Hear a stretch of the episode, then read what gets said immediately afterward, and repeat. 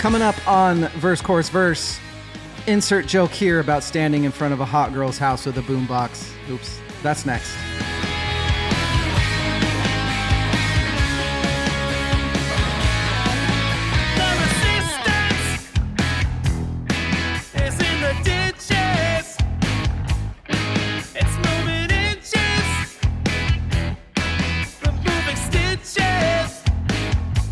Uh, welcome to episode 58. I am DL. With me is Evil, the sledgehammer Jimmy. Evil. Ooh. Uh, you liked that, didn't you? Uh, I, I Evil just got turned on. I, I know it's going to be on the back of uh, my sweatshirt at the end of the year. Yeah. How are you tonight? I'm really good. Happy to be here as always. Super excited to talk about this music. Rachel, here's the thing polio. Yes, sir. On a scale from 1 to 10, how buzzed are you right now? Honest answers only, I please. can't. I shouldn't drive. Oh. Margaritas come in like fish bowls when you go to the restaurant. Yeah. And when I make They them, it's do. just like a little like six ouncer. So I get like three times as much at a restaurant. That's Well, all. good. Rachel's gonna be fun. She's pulling for the finale award for drunkest episode, which I think you're in the lead for right now, by the way. Trying to make your mom proud. Yeah. For everybody listening, please stop emailing us about alcohol because my mom thinks that this is now an alcohol podcast with music. And she's very bummed out. Sorry. I'll edit that out probably. She, she's going to smack wise. the shit out of me. She's gonna be so mad. I am really, really fucking excited for this. So, what we're doing in this episode is volume three, I'm going to say, of I'll get it right when I'm posting it. DL's 10 out of 10s. And if you have never heard these episodes before, what I'm doing is I'm taking in a- an album that I've always just considered a 10 out of 10 in the back of my head reapproaching it with Rachel and Evil. My usual hope is that one of them is very, very used to it or either loves or hates it, and the other one has not really experienced it yet. I don't know what or what isn't the case, but it's always fun to hear different side. For example, the last time we did the Gorillaz, and it was I, it was very surprising because Rachel was not that into it, which surprised me, and Evil gave it a 10 out of 10 loved it Yeah. He would. so uh I think this is the volume four. volume four We did Korn. So technically, that was DL and Sven's ten out of tens. Oh, those. Oh, these are different categories. So okay, never what, mind. What those were were those were albums that Sven and I had tried to trade with each other, Got like it. give the other, but the other one knew it too well. So we were like, well, ah. what do we do with those albums? Because we can't just throw them in the bin. We got to talk about them. So Yeah, gotcha. same basic concept. You know what? It doesn't matter. It, this is great content. Nobody cares.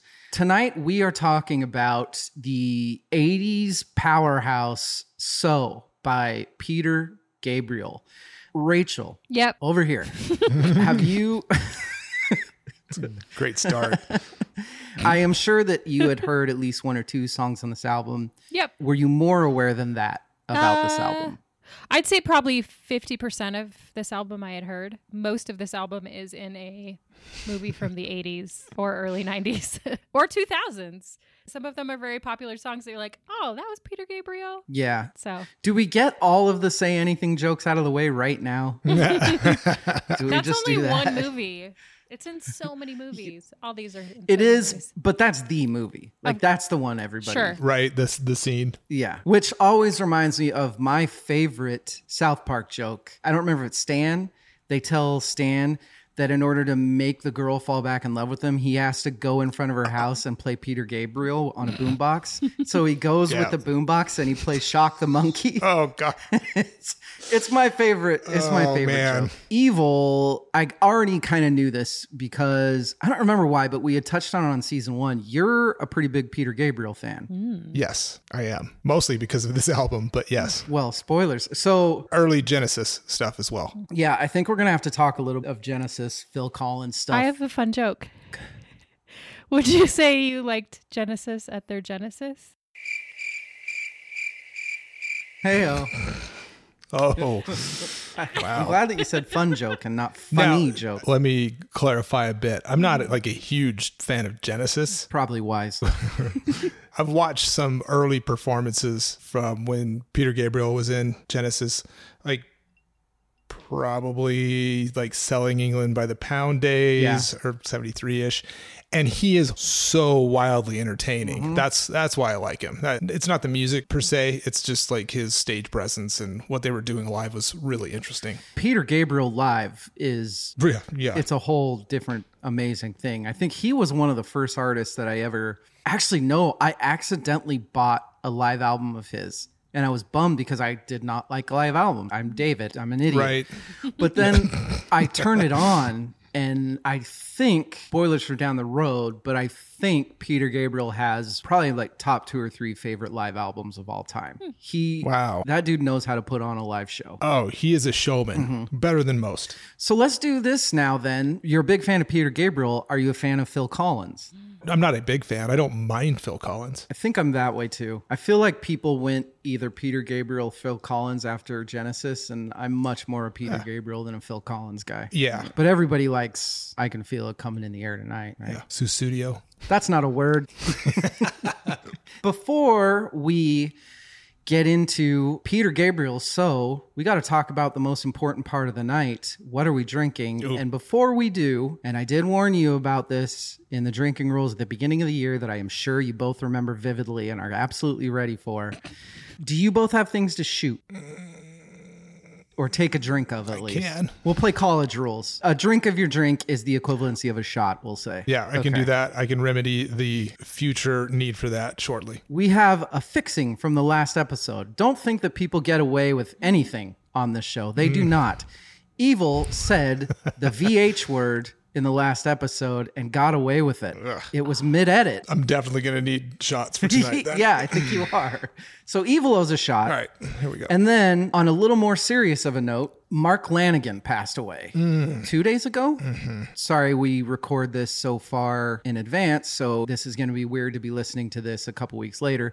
But Mark Lanegan was kind of one of the last amazing grunge. I don't even like calling him grunge because he was something more than grunge, but kind of one of the last Yeah, he- icons from those days. From the Seattle days that kind of transcended that into some other stuff. Screaming Trees, which is just an amazing band. Amazing. Yeah. Uh, yeah. Probably the most underrated band from that era. Yeah, and I can't say more than he was part of my favorite album of all time in Mad Season's Above. Right. Yeah, he sang, and yeah, of course I love. He and Layne Staley were fucking best buds for a long, long time, Yeah. and which is kind of crazy that Mark lived as long as he did. That dude was nuts. Some of the story. Oh man, I, I went down a rabbit hole We did, listening yeah. to.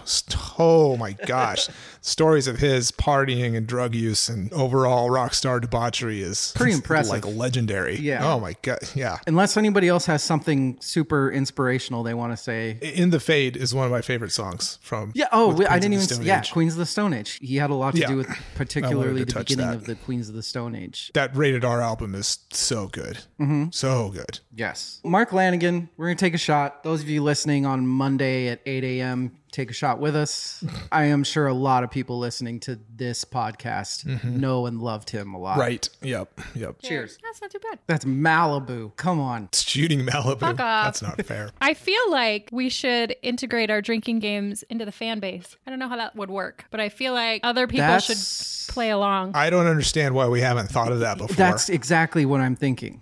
Like Rachel, Did you I just deserve get a a raise? raise. Yes. yeah. so those of you playing along at home, hope you have taken your 17 shots owed for the various rules. Yeah, follow along at home. I've got to figure this out. All right, now that we are done with our shots, Rachel, what are you drinking tonight? I'm back on the Marg train. So proud of you. I have some Jose Cuervo mixer, some of that Less proud. Espelon, Espelon. Espelon, the jalapeno mixer stuff in it. It's really good. Oh, you still have the dehydrated Yeah, infusion kit? because it made it called for like two cups of tequila. That's a lot for me to go through. So I still have a little bit left in my. Yeah, You've been on a serious marg kick Yeah. for months. Mm-hmm. I know that you've tried the infusion kit. You've done a couple other things. Have you been experimenting? Have you? Are you becoming a cocktail maker? Or are Um, you just really digging marks? both. Um, I feel like I'm trying a lot of, especially when I go out to the restaurants here in East Idaho, which are a plenty. I always get a margarita, so I am trying them everywhere. But I do have to say, like, I'm buying like a regular size bottle of tequila every time. So it's like I'm trying that tequila for as long as it takes me to get through that bottle of tequila. So in that way, Yeah. it's I'm not really mixing it up too much outside of Two like, days. adding the infu- yeah two days for a bottle of tequila just like a mid-sized one i feel like that's reasonable I will go next. I have a couple drinks. I had a coffee because I forgot my Red Bull tonight. Um, that's not why we're here. You're wingless tonight. Exactly. It sucks. But I do have. I I was trying. I was trying to find a cocktail called the Sledgehammer because I was sure. I was like, "There's got to be a cocktail called the Sledgehammer," and there was. There's got to be. And holy fucking shit, I don't know what it is about this podcast, but ingredients for a sledgehammer was rum and fucking Sunny D cannot get away from the Sunny D now. I don't know what the hell happened. Uh, so I did not decide to go that route. Instead, I went the route. I'm going to see if you can guess what this is. I think you can. Think of tonight we're doing a boring white guy's name, Peter Gabriel. This is another boring white guy's name. Tom arnold Collins. palmer There. that was way off Twisted Arnold Palmer was actually I was actually thinking about that one. But uh yes, it is a Tom Collins. I stole kind of stole the recipe from the I always forget who's the how to drink guy. Steve. greg Greg. Greg. Steve, Greg. So all Who's these the alcoholic all these boring white guy names. Um but he has that is such a good drink. And i'm probably only going to drink gin for a while because i'm on a massive Hendrick's kick now evil I like can't Hendrick's. i can't stop drinking it. So what i did it was simple syrup lemon luxardo and then the Hendrick's. And then i topped it off with a soda stream soda water that i had Hmm. put grapefruit bitters in. Oh, whoa. Ooh, it you're so fancy. That is fancy. it's so good. Is that a metal straw do you live in washington It is. Uh, I needed. So I hate straws, but I needed something to mix with. Yeah. So that's what I I'm got you. drinking. Good old Tom Collins. It's so good. Evil. Your drink looks amazing. fancy as fuck It's like a fancy looking fuzzy navel. It is not too far off from what Rachel's drinking. It is a Cadillac margarita. Oh, yum. practically So what twins. do you use? So for a Cadillac, that's like a loose term for like a top shelf margarita, but I use a Reposado tequila and Grand Marnier instead of Cointreau. So you like Grand Marnier? With this, with the Reposado, it's good. I have never liked it. I think I need to try it then with a reposado. Just a little different. I don't uh, shake it with the Grand Marnier. I do a float on top. Oh, So I'll mix the tequila, lime juice, agave, and shake that, strain it, and then do a little float on top. how picky are you with your straining? The pickiest. Are you? Yeah. Yeah. I have a Hawthorne strainer, and then I string it through a sieve. See, I like a little action in it. I like a little pulp and a little. Depends on the drink. Not for me. Not for you. What does that mean? For me, it doesn't depend on the drink. I always like them with like a little bit of stuff in them. Pulp? Yeah, a little dirty oh. Yeah, All right. yeah. I want my orange juice extra pulpy, please. Uh, orange juice. really Yeah, it feels like you're eating an orange. Yeah. It's like exactly it's a you fruit. should It, Chew it's a whole food. Yeah. chew your drinks that's gross Why don't you just go Chew buy more cud. Sunny D, Rachel? fuck off david it wasn't my sunny d um, on a much more serious note, and I'm going to keep it real brief because honestly, I am an ignorant American. All I want to say is that we have listeners from Russia and we have listeners from the Ukraine. And I know personally, I mean, personally, everybody knows that war breaks everybody's heart. People on both sides are suffering greatly. And we are honestly thinking about you. I don't want to say any more than that because it's just not, I don't really feel like it's our place. But I know that people from those countries tune into this show. We care about you. We respect our listeners and we hope that everybody's doing okay and that you get through it.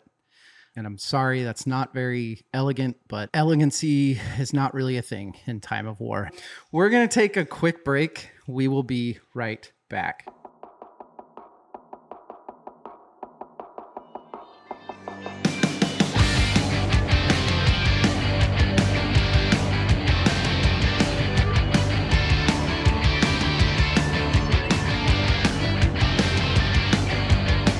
Are back.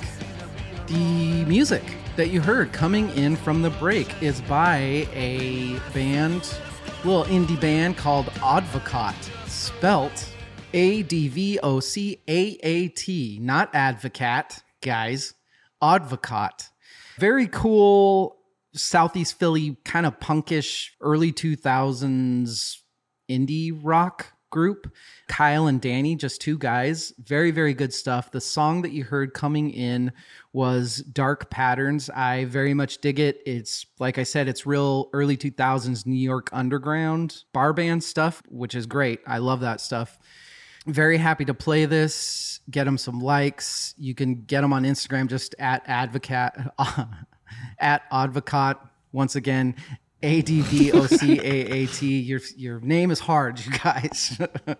Change your name to the Wonders, With an O. the Oneders. Yes. Oneders. And the song that you heard coming into the episode is Snowflake, which I really love. I really like the guy's voice in this. He's got a really great frontman voice, part editors, part cowboy mouth. It's really fucking cool. Those songs you should listen to. Seriously, I really, really dig this. It, it kind of brought me back to the early 2000s, made me really happy. We're going to play a couple more songs on the break. Uh, please go to their Instagram, follow them, download them on the Spotify. Check them out. Very good stuff. Listen to their music. We support independent artists around here. Peter Gabriel's So. Let's do this. Released in 1986 under Charisma Records, aka Geffen Records, which means that we will never get the rights to do this until we're making the cool million a year and and even then they're going to want like 5000 bucks or 10 seconds so fuck them you're never going to hear peter gabriel on this podcast basically. Produced by daniel lanos lanyoy lan lanyos lanois I- Lanois. god damn it Daniel Lanois. I practiced it for fucking 10 minutes before this podcast. Lanyos. thank you for, Daniel Danny Lanyos. as usual, thank you for being the most educated evil. Daniel Lan, I'm sorry, Rachel. Daniel Lanois, he is a goddamn Canadian and he has a ton of Grammys. He produced Joshua Tree, he worked on Neil Young, Bob Dylan, Emmylou Harris. He's a badass. There is so much to talk about on this one. So I get it. I think what I'll do, do you get it? I get it because the album is called So. Yes, it was. Um, it is. Uh, so what I'm going to do because there is there is so much about each and every one of these songs. What I did is I did my notes in true old fashioned Sven Knutson shout out Sven style. I just went song to song and made notes about him this time. Did you both study this based on the original lineup of the songs? Spotify's version, which is the 2020, was it tw 2020 that they remastered it for the 25th anniversary? 2021. Mm-hmm. Yeah, math. Mm-hmm. They changed the lineup of the songs. I went off the old mm-hmm. school. well, You sent me the back of the album. Was that a text message? Uh, Because I just copy pasted that. do you want me to just give you it now? Does it start with Red Rain? Yes. Red Rain They bo- Sledgehammer? they both okay, do. I think I have. Oh. so Do we drink every time we say so? here's the question the original track listing was not what Peter wanted the original track listing to be. The current track listing is what he wanted it to be, but there was a technical reason why it is Yeah, what it is on the the original releases. okay, so then. So- Oh my God. Mm-hmm. it could be really thing. bad. Hey, audience, every uh, time we say so, you know what to do.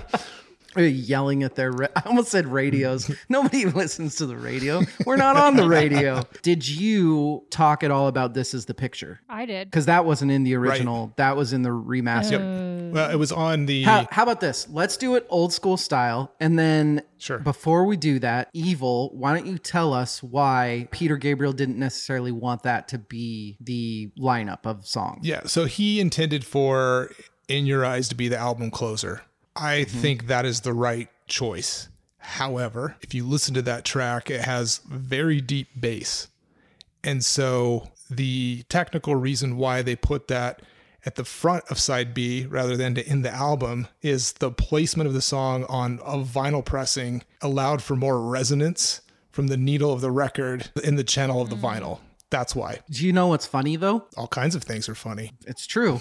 One of the biggest issues I read about the vinyl, and I can attest the vinyl I have, which this vinyl has been played many, many times.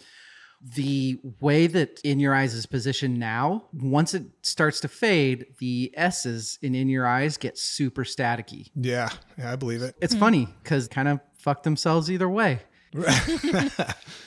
yeah. Spoiler alert, In Your Eyes is on this album. Sorry, everyone. we need to guess each other's favorite songs. yeah. Rachel, I'll go first. Okay. I had no idea what to do with this. I really didn't. You two are really, really, I have not figured you two out at all yet. I am so easy to figure out. I feel like this one like screamed. okay, then I'm just going to do it. I wasn't going to do this, but I am going to do it. This is the easy way out, and I'm sure that I'm going to be wrong on at least one of them.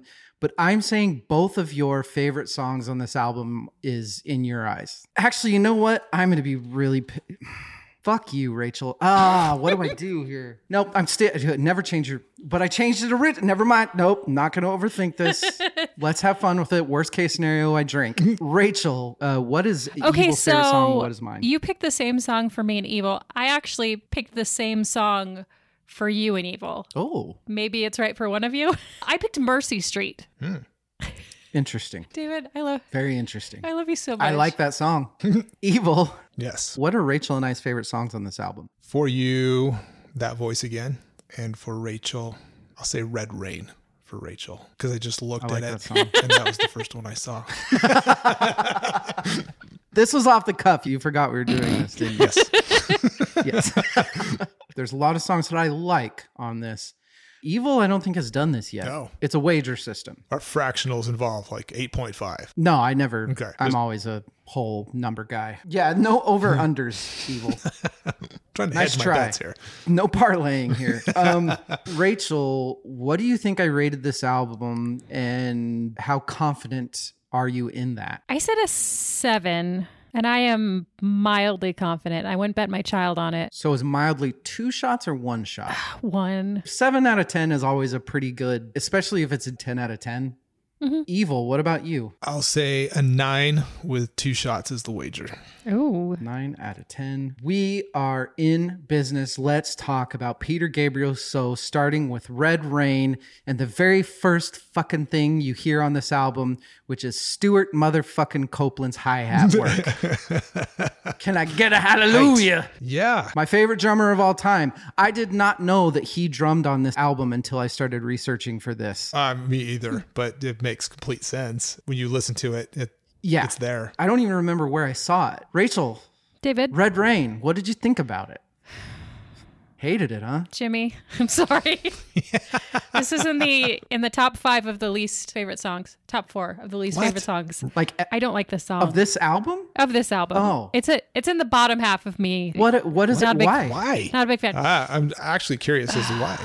I don't want to hurt anyone's feelings. Mostly. No, no, no, Well, you no. guys. People like it when we It's hurt fine. each other's feelings, Rachel. It's so annoying. I don't like the song "Go Fuck Yourself," and I feel like okay.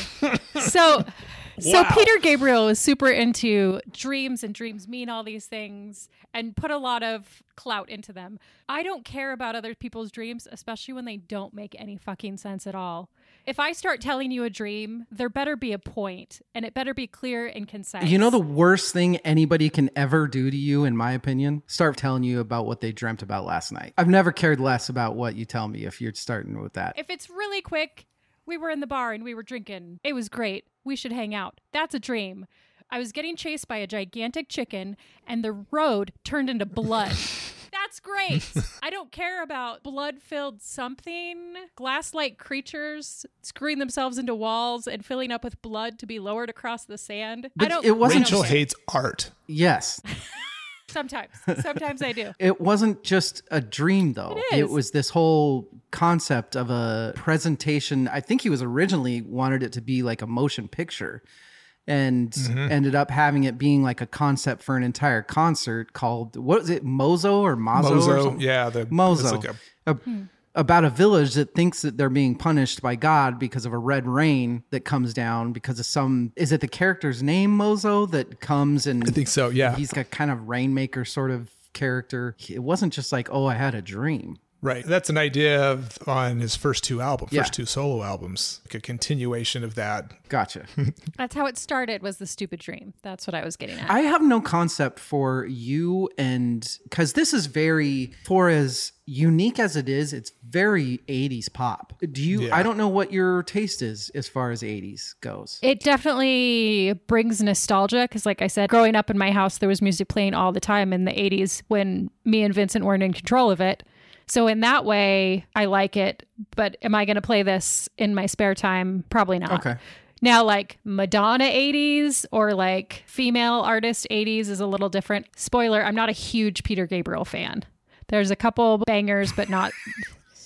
Not enough They to don't keep all me. have to be bangers, Sorry, Jimmy. Rachel. Yes, they do. It's Stewart Copeland on hi hats. I love this song. A lot of his influences are old school blues, Mm-hmm. and you can tell because of how much he really concentrates on keeping his voice kind of gravelly and soft. But I think it's a good song. Not in my favorites of the album, but I think it's good. I think it's a good opening track. Like you said, I was kind of shocked to see Copeland was doing some of the percussion on it, which is pretty awesome. I came across an anecdote. I think it was his third solo album. He's super experimental in his process. And Yeah.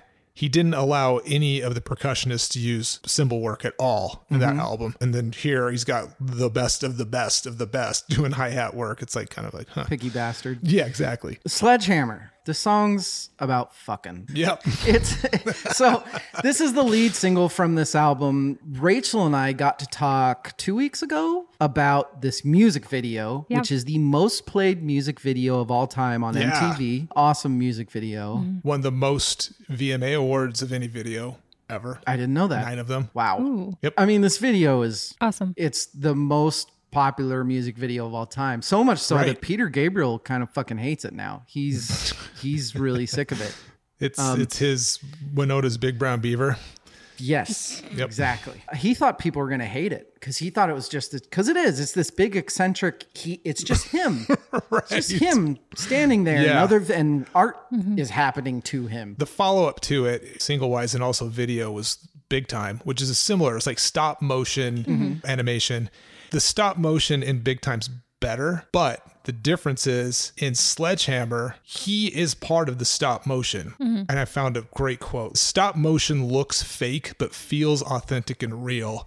Whereas CGI, computer graphics, looks real, but feels hmm. Inauthentic and manufactured. I like that. Yeah. That's why that video has stood up for so long. That's why I like Nightmare Before Christmas so much. That's why everybody likes Nightmare Before Christmas so much. Exactly. Rachel I did not like this album, did you? no sledge Sledgehammer is the 80s. I will never hate this song. It is one of the, if not the very first music videos I ever saw on MTV. It was, is either that or Dire Straits. I don't remember. I am so ignorant. I did not know until I read the lyrics that this was about sex because I was like, what is he talking about? And then I was like, meaning of sledgehammer into Well, this Google. came out in '86. You were listening to this, and you're like six. You aren't supposed to know what it means. Hi, I'm slightly older than six now, and I've listened to it a Oh, couple like times you since just then, now and a couple this. times, Yeah.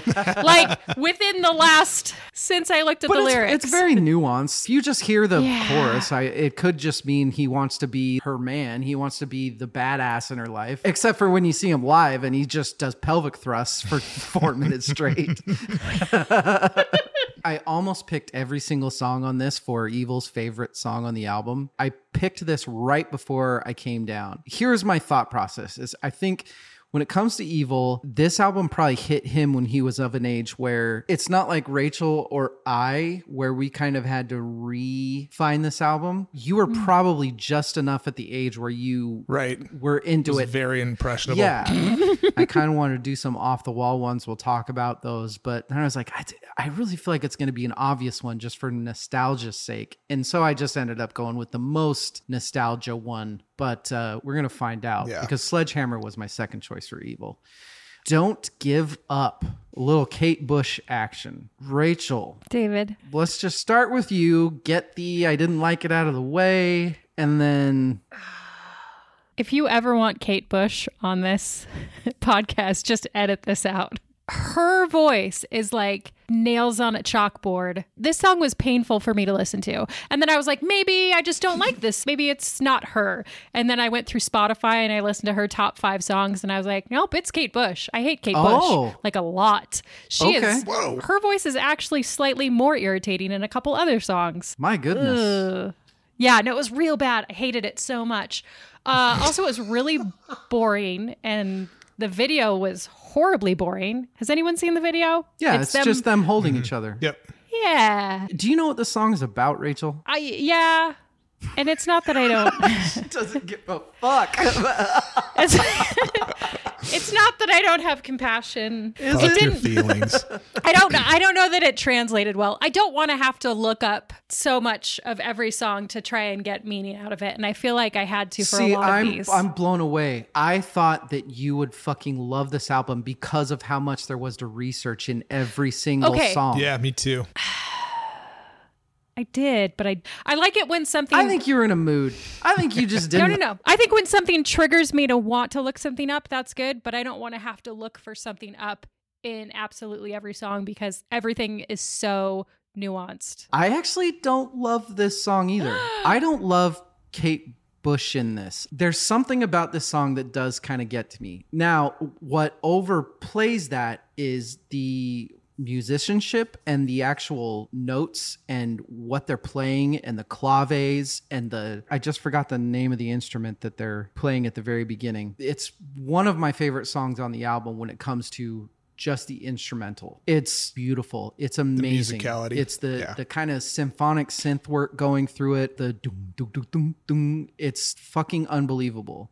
When he's doing the thing in the middle, where he's doing the gotta walk out of here, keep my eyes down below, he's ripping it. But I kind of see where you're getting at. He got inspired by looking at Depression era photos, and he was thinking of a husband that's That yeah. really wanting to kill himself. That was a piece of it. Yeah. Because he can't find work and he doesn't want to make his family keep Mm-hmm. Like a moving. factory and then it's the wife Yeah, saying, yeah. hang on. It's like a call response sort of. Which I love, Yep. but I also hate because because the whole song is the poor fucking wife Yep. is just like, hey, please don't kill yourself. You're doing great, buddy. Right. Before prepping for this, it was one I would skip. In researching it, I, I've gained more respect for it to a point that you were making about the musicalities. Fantastic. Yeah. A cursory surface level listen, her vocals are kind of syrupy and it just doesn't resonate with me. But then if I look under the hood, do the research and figure out what he was actually trying to do and getting at. And also like Tony Levin's bass on this is fantastic Oh my god. and we could talk about him more later. I found a new respect for it. It's one of my least favorite on the album, Mine too. but I like it much more now. I have more, way more respect for it for sure. He originally approached Dolly Parton Yes. to do the Kate Bush. Yeah. Dolly Parton turned it down, which is funny because then she agreed to do a cover of it with Willie Nelson, which she ended up not being able to do as well. Meh. So Willie Nelson did it with Sinead O'Connor, Who was in a relationship with Peter Gabriel? and that sucked. and then Alicia Keys and Bono did it, and that sucked. I love Alicia Keys. Fuck Bono. I don't. Yeah, that's that's. Don't give up. Let's go to that voice again. The song that Evil thinks is my favorite on the album. I love his whole vision for the musical journey, and it was kind of the last song that he wrote, uh, envisioning that whole Mozo concept. well, let me, I was taking a leap here on why I thought it might be your favorite. This feels like two different songs to me. totally does. It feels like a U2 song and a police song. Oh yeah. and and so the police part is like maybe DL likes this because Holy the- fuck. No, because when they go from the major, because they do, in the the chorus is very major, the happy, like Yep. positive F. Daniel Lanois, Sudden you cut two sounding jangly like a- guitars, I bet dollars Yeah. of donuts. I bet it's a C the- minor, and they kind and of they, the moaning lyric that intros that that piece. Yes. yeah. It feels like the police. Yeah. It's like U2 police back and forth. This is another one that I, I didn't pay attention. To. If I was listening to the album front to back, it's one I wouldn't be as interested in. But now, after listening to it with my ears open a little bit more, I actually like this track quite a bit. It's one of my more favorites now. Rachel. I'm imagining that you probably love it. Um, it's not bad. The writing in it actually, it was a little more obvious, and maybe I was just being lazy while I was listening to this. When I did the research on this song, it was his wife was banging David Lord, who actually co-produced his fourth album, Ga- uh, Peter Gabriel's fourth album. Um, and so he was kind of going through a hard marriage situation, and um, in that way, the lyrics Bit of a sledgehammer right here. Uh, Slow clap. so I mean, it it had meaning, and it wasn't. You know what's funny is I think this is the only track on the whole album that he had help with the lyrics. Oh, I don't think he wrote the lyrics by himself. I think you really hate Peter Gabriel. True story Peter Gabriel hated 12 string guitar because of his time in Genesis. But then, this odd, what, 10 years later or whatever, he is listening to the birds one day and he's like, oh, that's how you use a 12 string guitar. And then he put it in this song. Hmm. In your eyes, do you want me to just talk for 15 minutes about how much I love John Cusack? I could do that too. Rachel, as a female, you are required to like the movie Say Anything, hmm. correct? of course. Yes. I'm not kidding. Like, You're not wrong. Okay, good. No. Yeah. So, what are your thoughts on this song? So this was supposed to be the end of the album, right? He would have preferred it to. yeah, wanted to close he it would have preferred it to be the end. Yep. So I liked this one. Okay. Uh, this is another one of those. Uh, of course, say anything, but of course, in in lots of '80s films. Why are we all laughing? In your eyes, it's okay. It's just, yeah. I found that uh, in the years after So's release, it was revealed that Gabriel conceived the song while fully enamored with Arquette. That was originally titled, I'm going to butcher this, Sagrada Familia, which is the church Yep. in uh, Spain, Barthel- right? Yeah, Barcelona, Barcelona. I believe. Oh, I've actually been don't. there. Don't do that. You can cut that out. Um, also, uh, reportedly inspired by Sarah Winchester and her house and how she made it into a maze. Are you familiar with that? No, Okay. this is new to me. Asher? Oh. What? Yes, exactly. So Sarah Winchester was the heiress to the Winchester rifle. Oh, shit. Yeah. She had all those weird fucking like secret doors and. Yeah, she had a house and was building it for like 20, 30 years or something. And it was constantly under construction. But yeah, she there was just doors that led to nowhere. It was just like Yeah. this huge fucking maze. The maze aspect of it apparently was inspired by Sarah's house. Du- delusional con- construction. I'm drunk. The delusional con- motherfucker. Delusional construction of a maze-like mansion. That's what it was. I am just blown away at how unimpressed with everything in this album you are. Um, so I was wrong about Rachel's favorite song, obviously. Evil, what do you think about this mediocre song? It's, apparently, it's all right. I honestly, I think this is one of the greatest songs ever written. Personally, Ooh, that bodes well. it's genius, and it I think is responsible for this album's legacy, sort of spanning the decades. Because it wasn't one of the popular tracks when it was released. Mm-hmm. Nope. You know, we can thank John Cusack for this, maybe. We totally can, I think. Really? Yeah. But going back to what you were talking about earlier with Sledgehammer, like that's the track I remember the visual. Like I remember the videos from when this was new in 1986. I remember big time. I remember Sledgehammer. Mm-hmm. I didn't really become like a Peter Gabriel fan until I got more involved with music through choir in high school and stuff. And that's when I discovered this song. This song is probably why I'm such a big Peter Gabriel fan. It was like Wow. the window into his creative process. We kind of skipped over some of the musicality of Sledgehammer a little bit. We've skipped over the musicality of a lot of them, unfortunately. You're right. Yeah, so one of the points I wanted to make is throughout his career, this album it's by far his most successful, but some people view it as being his least creative album. Yes, it was criticized for being so pop. I think that's unfair. I think it's one of his most creative because he integrated all of these things to make pop bangers using the parlance of our podcast here. like he was able to take world music, 60s soul, electronic experimentation, Delta like blues. the level of like mm-hmm. innovation and experimentation this guy is responsible for is otherworldly and he wrapped it into a package of the time, of like the 1980 mid 1980s zeitgeist, and wrote a pop legend album with all of those elements, mm-hmm. and somehow made it work. Fuck you, Evil, for stealing my what makes this album unique. But yes, you're that's exactly right. He took every single aspect from all of those, from yeah, from fucking Brazilian Yeah. percussion and South African.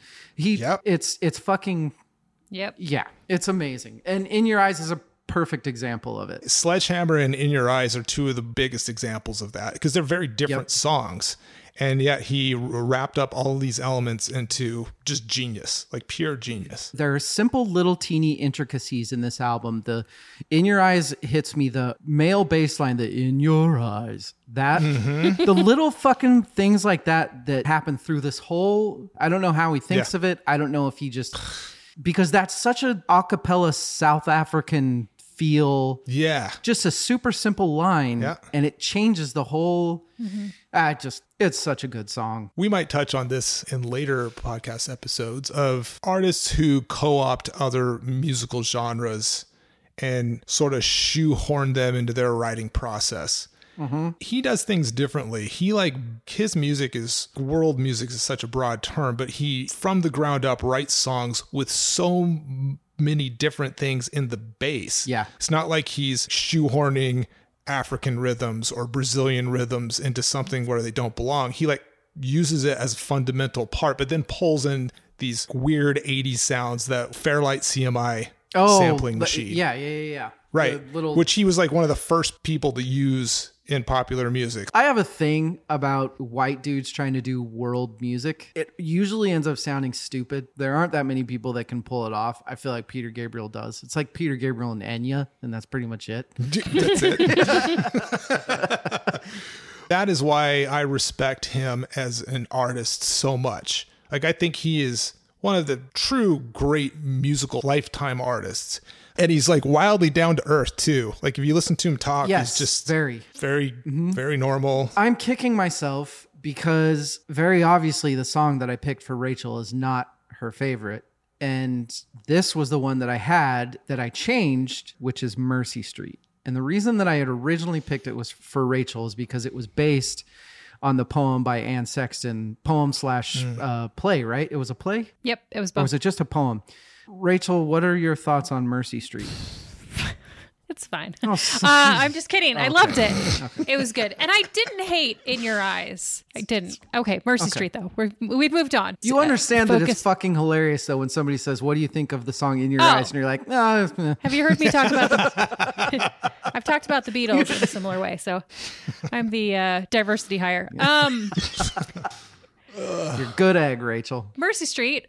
I liked it a lot, even before I started Googling what it was about. And of course, Anne Sexton is a goddess of writing. And knowing that this was sampled from her poetry slash play, because it felt dreamlike, it felt haunting, but not in that, in the same way mm-hmm. that Red Rain felt confusing, dreamlike. It felt like actual dream. It had some really beautiful lyrics. There was one line pulling out the papers from the drawers that slide smooth, Yeah. pulling a barely used drawer out to grab a Bible out of it. It was vague, but not so much that you didn't know what exactly what they were talking about. It wasn't beating you over the head with it. Also, this song, it is from a movie called Life or Something Like It, which nobody has seen, but it is a fantastic film and is streaming nowhere. So good luck finding it. it's an old uh, Angelina Jolie movie. Oh, don't need to. I can stop googling. It's actually, I feel like Ed Burns is in it as well. So it's Agreed. Incredibly beautiful song, heartbreaking song. He does my favorite harmonizing move in this. He has the mm-hmm. high and the low mm-hmm. going at the same mm-hmm. time, and that's it. fun fact about that actually is that the low apparently he could only record that God damn it, Rachel. sorry right after he woke up i'm so sorry i didn't mean to steal that from you Let me tell you what I had written down. Little trick of the trade, people. right when you wake up, if you go and you sing your low harmonies, they sound amazing. Good up, Sonia, Rachel. Good job. sorry New Musical Express magazine called this one of the 10 most depressing songs of all time. sure Ooh. Mm-hmm. Evil. How much do you like this song? This is like the sleeper track on the album. It's sort of the mm-hmm. Sure. the unassuming track, but once you listen to it with your ears open a little bit more, you realize how genius it is. This is the one that you don't think of until you're told to study this album. Yep. And then you get to it and you're like, Ex- oh, fuck Yep. me. Yep. Sweet. Let's talk about big time. I'm on my way. I'm making it. Rachel, what do you think of this song that is clearly the anti Brandon Flowers? Let's talk about the transition from Mercy Street to Big Time. Because I was just sitting in my bathtub with my toaster, and then Big Time came on. It's just a whole. It's a different side of the coin. Please edit that out. Really? That's Maybe that's bad. what you're worried about? I don't know. I didn't love the transition, and if these weren't some of the laziest lyrics ever written, I'll be your big noise with all the big boys. So much stuff I will own. And I showed them round my house to my bed. I had it made like a mountain range. It's just some lazy ass, stupid, stupid you lyrics. are so I get that it was. wrong right now. She doesn't understand sarcasm. You are so wrong. I understand that it was satirical. You know what this song but- is? This song is calling out every Brandon Flowers pressure machine person that goes and looks down at their small town because they're Yes. big now and they get to do all the things. This song is fucking brilliant. Mm-hmm. I hate this song. This song is brilliant. I think it's brilliant in its simplicity. I agree. I like this song quite a bit. I think this song is what Jimmy, how are we going to be instead of friends after this? featuring Huey Lewis and Phil Collins, this is the song that Patrick Bateman should have been talking about in American Psycho Yes. Because it's him. And you know what else I love about this is when in an interview I read with Peter Gabriel, he said this song is just as much about me as anybody else. I'm no better. I'm rich. I buy stupid things. Yeah, it, there's some self-deprecation. He's he's pointing mm-hmm. the lens back on himself a little bit. We got to we're going to have to get off this cuz I'm going to I'm going to flip out. Um let's go to the last song, We Do It We're Told, which is quite possibly the most fascinating one Yeah. on the entire album. this feels more like his earlier work, like his first four, uh, more experimental, and was actually I think recorded for the album previous to this. It's very Pink Floyd. Yeah, it feels slightly out of place, It does. but I'm okay with that. He's Peter Gabriel, man. He's like he's He going to do some weird stuff here and there. Um, it- it's a reference to the Milgram experiment, so there's some psychological stuff going on here that's pretty fascinating. In fact, isn't the other name for it uh, Milgram's 37? Yeah, yeah, exactly. Yeah. It's like right in the title there. So so Stanley Milgram, he was a psychologist of some kind who who did some experiments. What he did is he had people sitting there dictating whether somebody is going to be shocked or not for quote unquote shock therapy based upon questions they were asked if they answered them right or wrong. Yeah. So if they answered the question right, they weren't shocked. If they answered them wrong, they did. Now, here's the thing there's two things actually. Number one, they would be told randomly, even when the people answered the question right, to still shock them. And number two, these people weren't actually being shocked. They were actors pretending like they were being shocked, writhing in pain. They would gradually raise the electric shock until they would actually tell the people who were doing the shocking, this is going to injure this person. And they would start writhing in pain. And 37% of the people would not would not do the why are you shaking your head? Because you're wrong. It was 37 out of the 40 people that were in this experiment would shock them to the fullest extent. You want to fight? Oh fuck me, you're right. Yes. No, no, no, no, no. No, I am right. 60, 63%. Oh, there were two different experiments. 63% of the participants were prepared to administer enough electricity to injure the person on the other end. 37 came from the number of subjects who administered the maximum shock in another one of the experiments. Okay. So we're both right. I think you're both wrong. The song is basically just this weird, low Pink Floydish "We Do What We're Told" thing. Mm-hmm. Yeah. Rachel, do you like this song? I love this song. Are you serious? I'm dead serious, and I knew that that was going to come. What? How do you predict this one? No, I think it was the. Uh, this one made no sense at all. I loved the intro to this, ironically, because I love lyrics, but the intro to this was so beautiful and got increasingly disturbing before it even got to the lyrics that I knew that there was something to it. And then after reading about the social experiment, I was even more disturbed. And so made, made me love it all the more. How much Pink Floyd have you listened to, honestly? I mean, a little bit of Dark Side of the, just a little bit here Okay. and there, not Okay. a ton. Um, that makes Yeah. All right. No, I'm just keeping it for later on down the line in the pod. Evil, what about you? What about me? Do I like it? Do I not like it? It's interesting. I don't know if I like this song. And part of that is because it feels slightly out of place on the album. I would agree. Everything's so It's out of context. there's a definite arc to this album, and then all of a sudden it's this, like you said, it's this earlier experimental prog. Standalone, it's interesting. But here's the thing I don't listen to a lot of his earlier stuff regularly. It's it's interesting, but it's not like meh. That's the album. That's Peter Gabriel. So might feel a little bit unfinished because it is. We haven't even done awards and categories yet, so let's get there. We're gonna take a break. We'll be right back.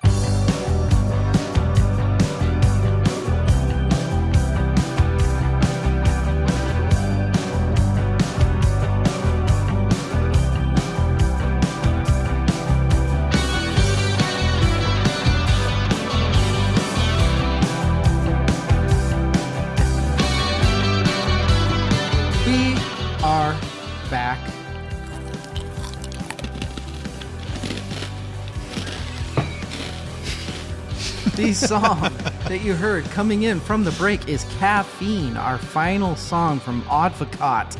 Look, I'm that? really sorry, you guys, but uh, man, that name. They are really good. That, and I do really like this song. The song is a lot more kind of Cure Smith sort of vibe, the little 80s.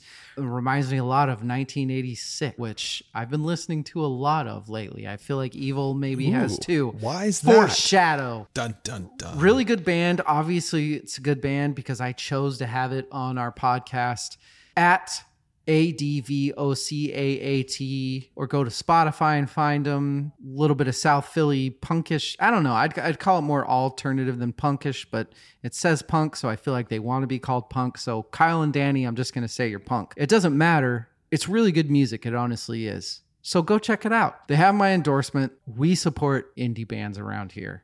Let's get into awards and categories. Let's start with the David Crosby Meh Award for bad reviews. Can't we just have Rachel do this? Oh, oh shit. Slam. That would have been a great idea. Don't worry. This is not going to be that long. There were only a couple, but I still I still like this one.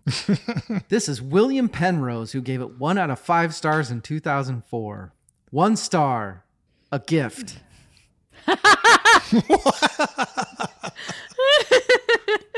Fuck this present. The DMX award. Rachel, I'm starting with you because I feel like you're not going to have much. What makes this unique? So correct me if I'm wrong. This was kind of the start of world music and when it got kind of popular. So it made it kind of unique in that the people that he gathered to put this album together were from around the world. A couple of the songs when I was listening to him, I was like, this kind of has like a African vibe to it. It made me think of Tarzan, which is ironically Oh my God. Phil Collins did that Let's soundtrack. Edit that out. Uh, sorry, but then you know, in looking who put that this album together, it was people from Africa, from the Ivory Coast, from everywhere. That in itself made it unique, but also the the thing that some people don't like about it in this room that it's kind of uh, seems to be hodgepodge. It doesn't have like a great flow to it. Songs seem like they don't belong there. For me, Evil stole my whole Whoops. shebang about, but it's very true. What makes it unique is Peter Gabriel. He is like I like that. equally meticulous while still being like this weird tinkerer who waits till the last minute. He would, rec- would record like multiple versions of things because he wants the best possible version of what he's doing. Rewind to 1980. He's the founder of the WOMAD Festival, the World of oh Music, my God. Arts, and Dance Festival. That might be part of genesis of this album. Take a drink. his exposure to music around the world and when you poke into the dude you realize he's like his Grow up, Rachel. with a sledgehammer really uh, some of the stuff he's done like his humanitarian efforts he's just like an awesome guy Yeah. that's a big reason why i'm such a fan of his I'll go right back to Evil. Overrated, underrated, properly rated in its time and currently. i would say it was properly rated in its time it received lots of accolades we talked about the vmas and sledgehammer and mm-hmm. I feel like it might be slightly underrated currently just because it's sort of fallen out of musical consciousness. We're so very focused on what's what's new, what's next. When I searched so in Spotify, so many things came up. Take a drink.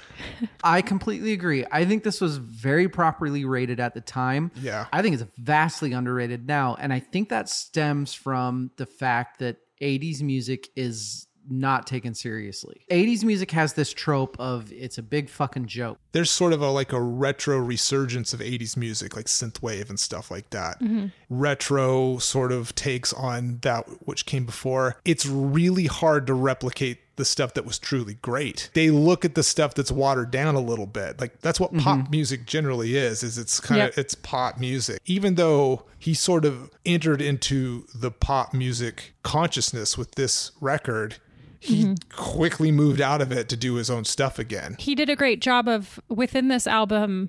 I don't want to use the word tricking, but Yeah. tricking people into thinking that it was a pop album because there were a handful of pop songs on there when a lot of them were just deep musical Right. songs that weren't. Well, and just like sonically, I mean, it sounds it has 80s production. yeah, absolutely. One of the anecdotes I Big found loud of, of like, reverb snare and yeah. Did you read about how Mm-hmm. that he and Phil Collins were working on some stuff and a microphone hanging in the studio in the recording room to talk with Sussudio? I was gonna say, was it in the Susu studio?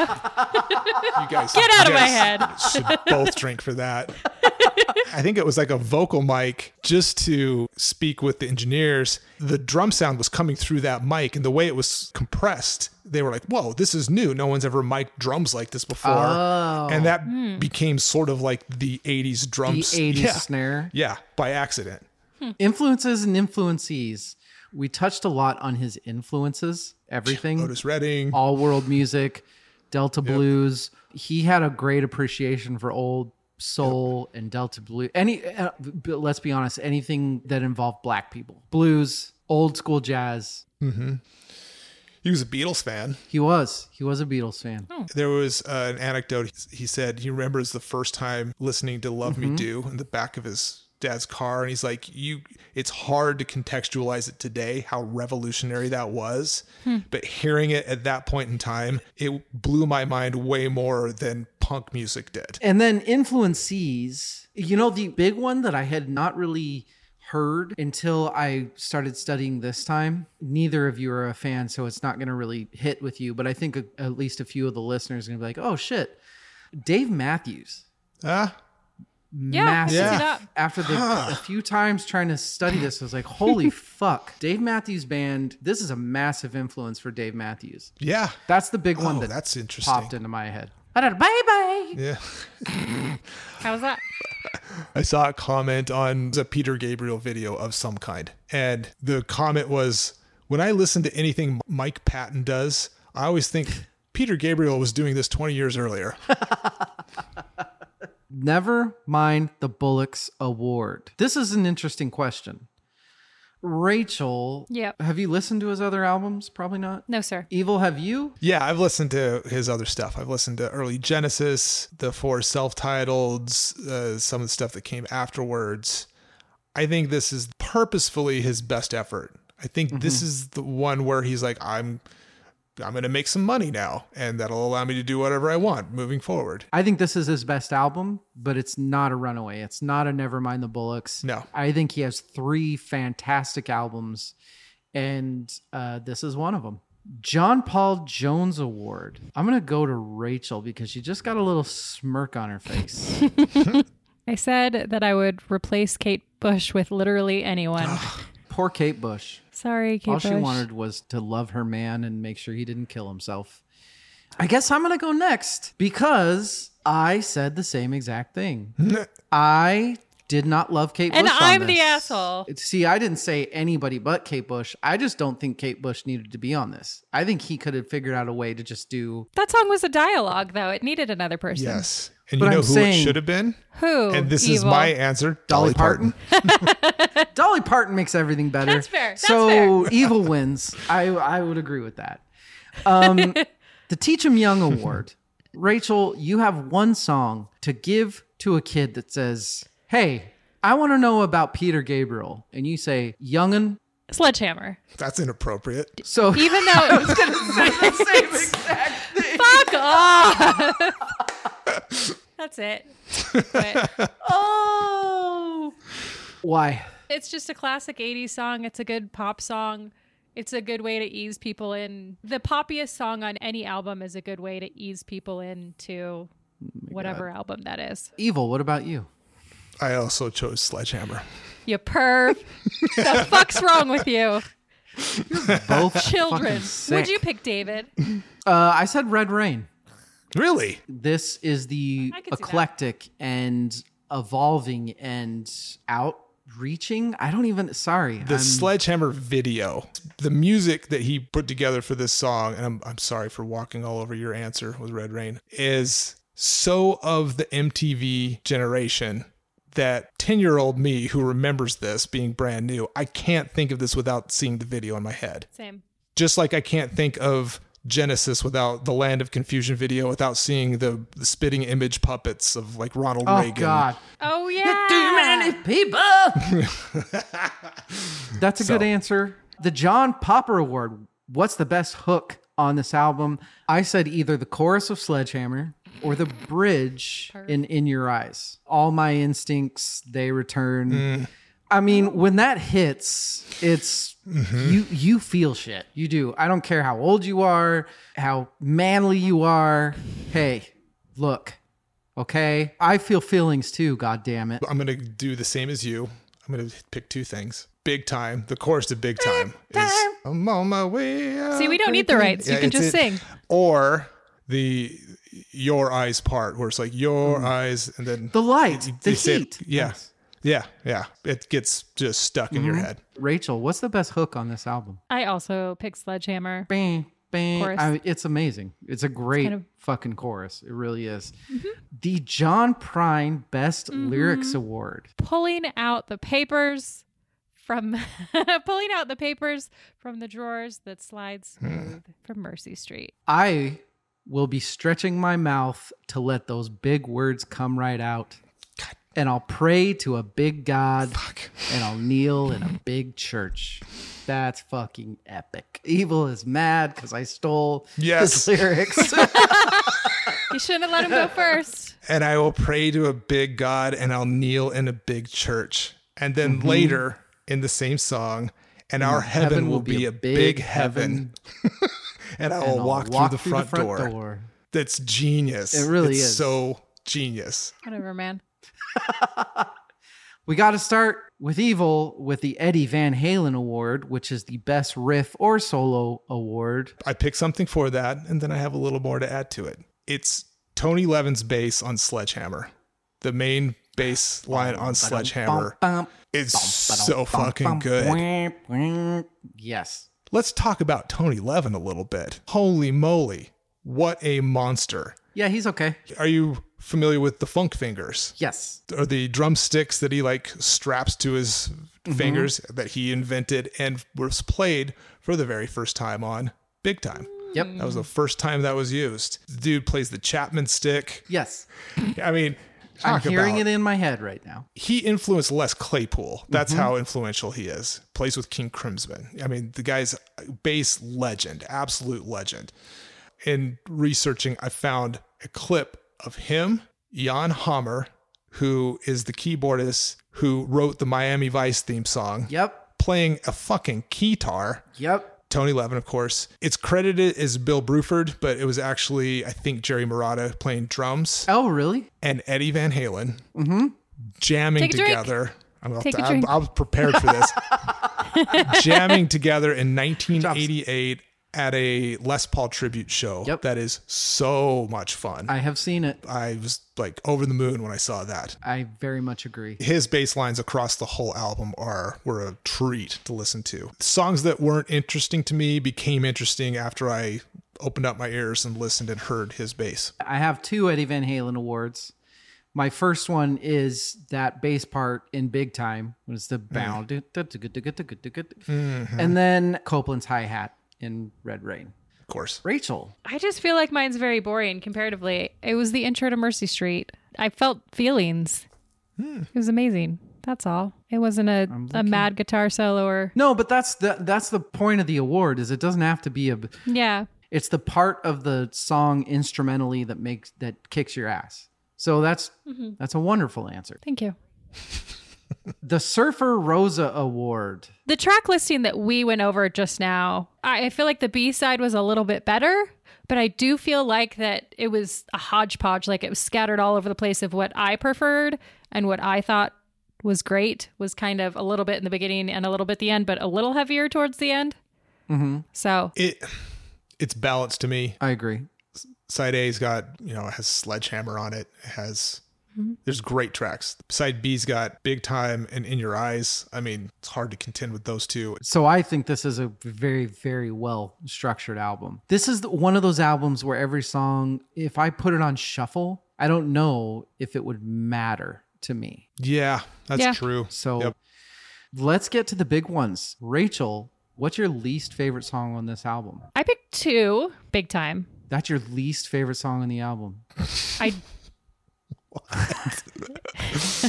personal opinion, guys. Um, and then this is the big picture, or this is the picture. I No, no, hated no, that one doesn't count. lot. That's not Which is why I picked I picked big time, big time. okay. Evil, what's your least favorite song on this album? Just because it felt slightly out of place, I'm going to say we do what we're told. It's out of context of the rest of the album for me. It's not my least favorite. It just doesn't feel like it. Belongs. If if one song could be removed from the album, Well, I'm glad until this morning, that was my pick for your favorite song on the album. So I'm glad Ooh. that I changed mine. You were so wrong. Um, however, uh, my pick is going to negate one of your favorite songs for me pick because my least favorite song on this album, surprisingly, is That Voice Again. I do really like the song, but going through it and having to pick, it's between that and another one that's fairly close. I still really like the song though. It's, a, it's a very good song. Now let's get to the best three songs on the album. Rachel, what are your three favorite songs on this album? Well, number three is going to shock you. It is in your eyes Why did that shock me? because you thought I hated it. Well, you were very Well, 'cause no, I- you, you- were just so. I've just never heard somebody be so meh about in your eyes. That's about in your eyes. it's good. It's in the top three. Uh, number two, we do what we're told. Loved it. Great piano, great intro. Made me feel uncomfortable like that. okay. And number one, Yeah. I, f- I feel like is I'm hard at hiding my feelings was Mercy Street. I'm mad because until probably an hour before we did this, Mercy Street was my pick for your favorite. Sucker. God damn it. Evil, what are your three favorite songs on this album? Number three, Sledgehammer. Okay. Number two, In Your Eyes, which I think is the best song of the album, but it's okay. not my favorite. All right. I get that. My favorite is Big Time. Gotcha. wow. So my third favorite is In Your Eyes. My second favorite is Mercy Street. And my first favorite is Big Time. Fuck. I was so Yeah. close. Sorry, Rachel. That's Big okay. Time is one of the best fucking songs. It's so ever. good. I don't, That's fine. Hi I don't there. get you, bro. Puts me in a good mood. It's silly. Big white pillow for my big fat head. Yep. Um, who won the album? Evil. Boomboxes won this album. Ooh. You're not wrong. Boys in sports coats with their sleeves pushed up, Yeah. holding boomboxes over their Yeah. head, trying to woo their would-be lady friend. That's who won this album. Rachel. Similarly, I wrote every movie ever because every movie has some has Peter this- Gabriel song yeah. in it. I wanted to say John Cusack in the light of both of you, but I went a different route. Unfortunately, like fucking always, Evil stole my thunder. Tony Levin Ah, won this album. yeah. The bass lines in this album are just Dude. goddamn insane. This is one of the best albums I've ever heard in regards to bass lines and the way the bass is played. Mm-hmm. Everybody, seriously, go back, listen to this album, and just listen to the bass. Your mind will be blown. That's true. Yeah. I listened to some bass playing pros, like heavy hitters, talking about his playing, and it, mm-hmm. he. I knew of him. I didn't know how good he is, and now I do. And now I'm a huge Tony Levin fan. Yeah. We only have one thing left to do. We just have to rate the album. I'm going to go lowest to who knows and start with Rachel. uh, Rachel, what did you rate this album I gave it a six. out of? 10. See, you changed your rating system. I feel like everybody does 10 out of 10 now. And I'm so the I only just one that does it. Okay. If you're at a 10 now, that's great. I'm just saying, you used to be on a four. Yeah, this doesn't work for that. Okay, so six out of 10. Points don't matter. so you're okay with it. 50% of this is good or very good, and the other 50% is okay or I don't like it. And so it kind of rounds out to like a 60% Okay. all over. Evil, what did you rate this album? I'm going to rate it. There's some some stipulations here. I'm going to rate it on the track listing where In Your Eyes closes it without this is the picture. But is that, can you do that? I'm doing it. but was there it. ever a version that didn't have the pictures and had Right. in your eyes at the end? I have a computer. I can make that version. Um, Okay. Okay. I mean, he seems to tinker till the very end. Why can't I? Good point. And I'm going to give it a nine out of 10. awesome. All right. So DL's rating. Rachel guessed I would give this a seven out of 10. Evil wagered nine out of 10. I couldn't count every song on this as a 10, thinking especially about the whole Kate Bush on Don't Give Up. I almost couldn't give this a 10 out of 10. But when the Kate Bush part of Don't Give Up is the worst part of your album, you've got a 10 out of 10. This is a 10 out of 10 for me. There are some great, not amazing songs on here, but to equate that, there are about five unbelievably amazing songs on here. Mm-hmm. I was kind of hiding it, but that voice again is my least favorite song in this album, and I fucking love that song. So it's a 10 out of 10 which means I have to take a shot because Evil guessed nine out of 10. And Rachel looks like is just finishing her drink. I'm going to shoot some screwball here. which I've never tasted. And Evil has a glowing endorsement. Oh, no. It smells like buttered popcorn. What is it? It's peanut butter whiskey. Peanut butter whiskey. Ew. Right. That sounds disgusting. Chug, chug, chug. Ooh. it's good. He likes it.